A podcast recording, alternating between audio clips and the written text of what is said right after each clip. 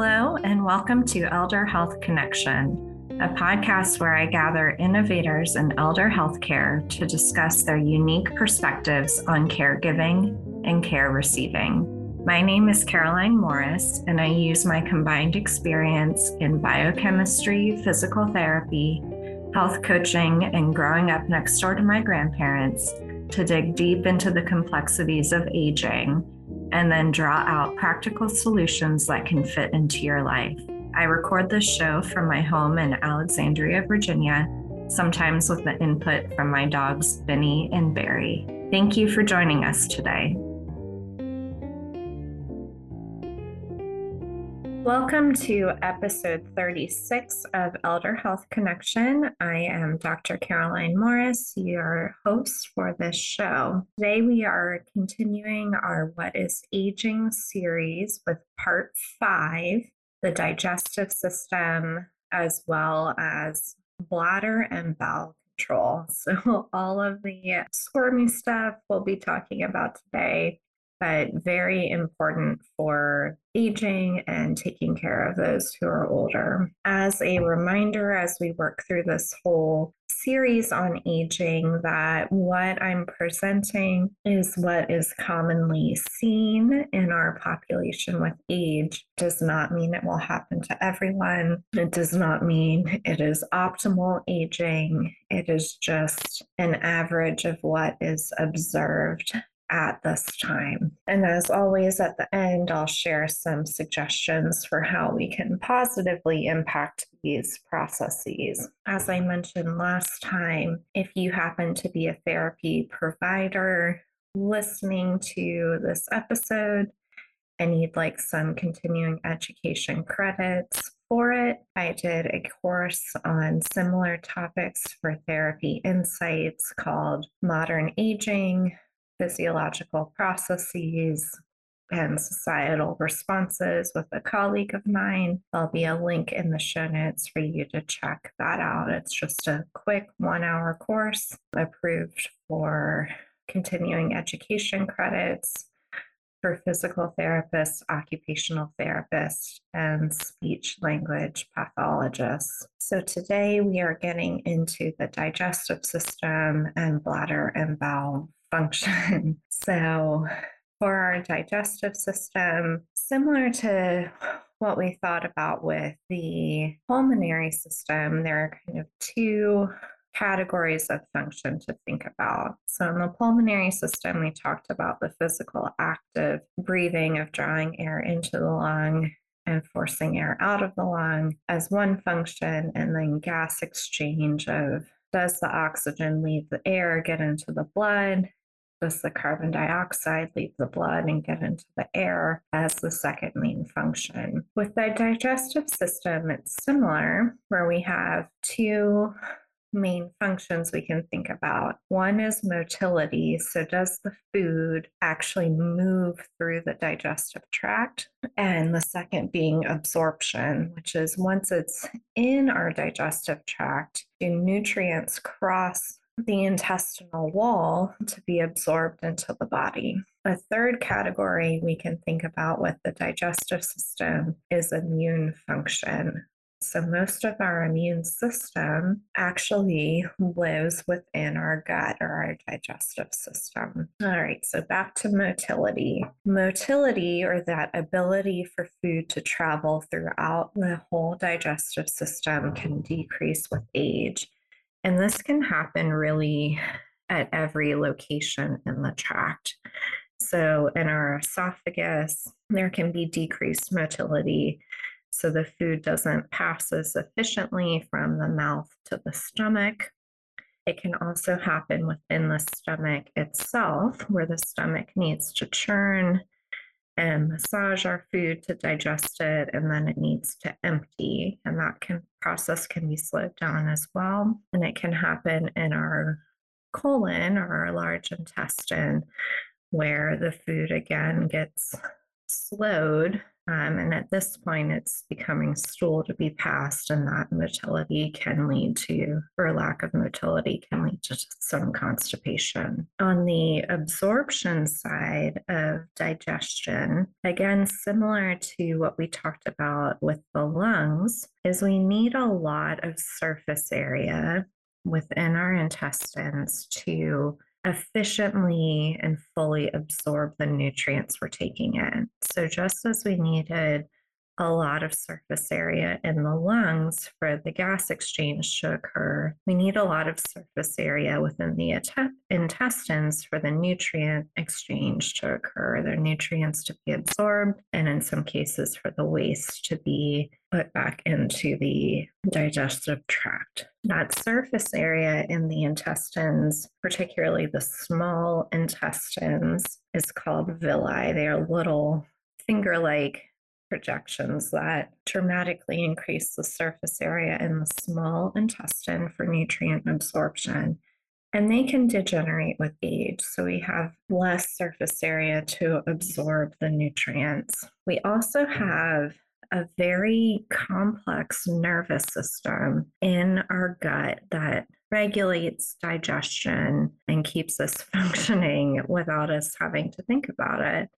And we can have a degeneration of that nervous system with fewer nerve cells in that network, which can also decrease absorption of food. The immune function of our digestive system can come from the mucosal layer, which, as it sounds, is a layer of mucus inside our intestinal walls that protects them and that can degrade. And we also have our microbiome, which is the bacteria that live inside of us and help us digest our food, among many other functions. And when one or both of those are not functioning correctly, our immune system overall can malfunction as well, which can lead to more infections in general that we see in our older patients. It can also lead not only to more infections, but more severe infections in our older patients because the immune system isn't working as robustly as it may have when we were younger. So, as you can imagine, some of the consequences or potential consequences of these age related changes are one, malnutrition. So, if we're not absorbing nutrients, it doesn't matter what we eat to an extent, we don't have, if we don't have good absorption, and that can lead to malnutrition. Now, malnutrition can also come as a secondary feature of motility issues. So, if food isn't moving appropriately through our digestive tract and we might not want to eat because everything just feels stuck and uncomfortable, that could also lead to malnutrition by not taking in enough food. There's another condition called postprandial hypotension so we'll break down that big medical term again. So post meaning after, prandial, a meal, hypotension, low blood pressure. So this is low blood pressure after eating. And this can occur when the blood in our body is shunted to the digestive system to help digest the food, leaving not enough blood in the rest of our body. So the blood pressure readings are lower. And it's normal for our blood to shift around in our bodies. We don't have enough blood for every organ system to be working at full capacity all the time. So it is normal for blood to move around based on the demands in the body. And this is where the old advice to not swim right after eating comes from, where you don't want your blood supply tied up in the digestive system and not available to other systems. Now, with older adults, it can be more pronounced of a blood shift, and there can be more symptoms around it. It's a good thing to keep in mind, particularly if you or someone is lightheaded after eating. That may be a a drop in your blood pressure may be good to avoid exercising for a while after eating. We can also have dysphagia, which is difficulty swallowing, as one of the problems that can occur with the digestive system. And if this is the case for you, I would encourage you to seek out a speech language pathologist to evaluate your swallowing to make sure everything is as it should be there. We also have constipation, and if constipation goes unchecked, it can actually lead to some incontinence of stool. Constipation is defined as a bowel movement less than three times per week, and it can be caused by many things in our older adults as well as the general population. So it can be metabolic, meaning a slowing of our metabolism or changes in our metabolism. It can be caused by the diet, particularly if there's not enough fiber being consumed or enough hydration coming in. Many medications that older adults are on cause constipation. Pain medications are a, common culprit, and it can be from neurogenic causes as well, meaning the nervous system that controls the releasing of stool and the retaining of stool can change, leading to constipation. We can have what's called fecal incontinence in our older adults as well, which is the loss of the ability to voluntarily control when stool leaves the body. This is more common in older adults who are institutionalized, so those who are living in nursing facilities experience this type of incontinence more often than those who are not in those types of facilities. And sometimes it is caused by severe constipation, where um, if the stool has not left the body for an, extend, an extended period of time, it can become what's called impacted and the newer stool behind it can leak out around it, causing some incontinence. This is definitely something to get evaluated by a physician and not left unchecked. Our bladder goes through changes as well with age. The bladder is another muscular elastic structure and it needs to contract when it's full to tell us to that it's time to empty the bladder and then we also have to be able to sense that fullness and contraction and need to empty the bladder in order to maintain continence of the urinary system what can happen with age is that contractile activity can diminish as well as the sensation can diminish. And that can lead to some urinary incontinence. Now, there are four types of urinary incontinence. Stress incontinence is when a little bit of urine le- leaks out when there's stress on the bladder and the muscles of the pelvic floor. So, this commonly occurs with laughing, sneezing, lifting, jumping, exercising. Anything that puts pressure on the bladder and those muscles can cause a little bit of urine to leak out. It's generally not a full bladder's worth that's coming out, and typically people know what their stressors are. This is more common in women and often starts after childbearing, so it is treatable. Urge incontinence is when the urge to urinate comes on so fast and so strong that people often don't make it to the bathroom in time, and then it's a, a whole bladder accident that typically occurs. Mixed incontinence is a combination of the two. So it's a combination of stress and urge incontinence. Functional incontinence is probably the least talked about of the different types of incontinence. But this is when there's really no issues with the bladder control itself, but it's when other issues prevent people from making it to the bathroom on time. So it could be someone who has broken a hip and needs help to get to the bathroom, and the help doesn't doesn't arrive in time to get them to the bathroom, but there's nothing actually going awry with the bladder. This is something we see not uncommonly in the hospital and nursing facility settings where our older adults are in bed or staying put wherever they've been left. And then too much time elapses to allow them to get to the bathroom. Another thing with the bladder that we see is nocturia or the needing to go to the bathroom overnight. And while not necessarily incontinence, this need to get up and go to the bathroom isn't without its consequences either. It can interrupt sleep, um, leading to decreased restfulness. It can potentially cause problems if we're getting up in a dark environment. Maybe we're a little disoriented from just being asleep.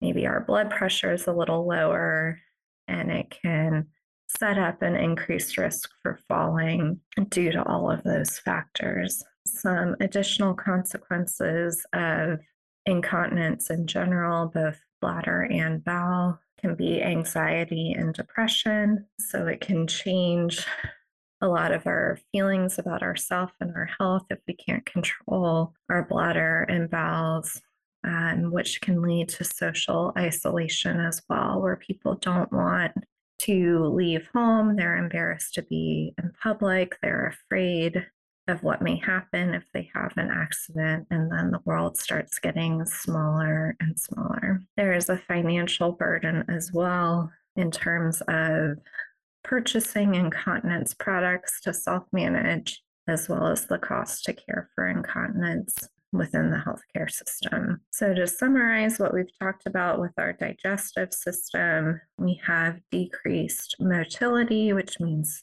the food and then the food that eventually becomes stool doesn't move as efficiently through the digestive tract. We have decreased absorption, so the nutrients we're taking in aren't necessarily crossing the intestinal barrier to be absorbed into the rest of our bodies. The immune function of the gut can be compromised, which can lead to more infections and more severe infections.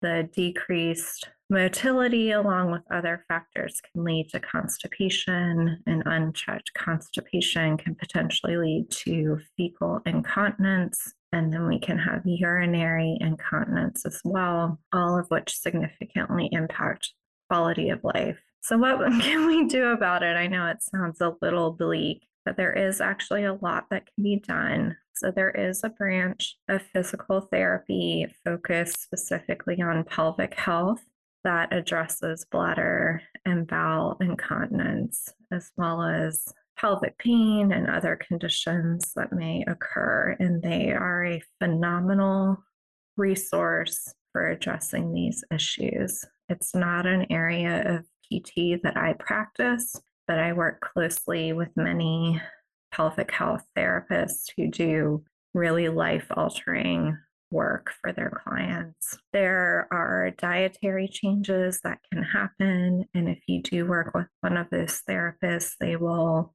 help guide you through that. It's also something we can discuss from a coaching perspective of improving diet, digestive function. If it's a problem with the swallow, that is best served by a speech language pathologist particularly if there's concern that the food or drink is not going into the esophagus, esophagus, but is going into the lungs instead. Of course, any of these major concerns, please consult a physician first. And then again, more broadly with coaching, we can work on reducing inflammation in the body.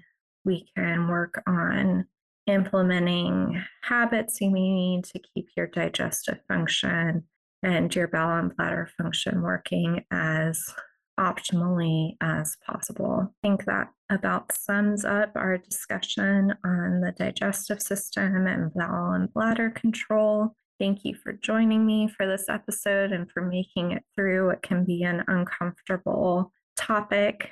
I'll have plenty of resources for you in the show notes as always. And thank you for joining. I put out episodes every other Monday to help you be better informed on aging so that it's not so daunting and we can prepare for it and enjoy it and help those who are currently going through it. This podcast is provided for informational purposes only and does not create a provider patient relationship between us. If you have questions about your health, please speak to a qualified health professional. If you would like to learn more about working with me as your qualified health professional, please visit carolinemorris.com. Did you know that gratitude is good for your health? If you found value in this episode, please share it with a friend and leave a rating or review.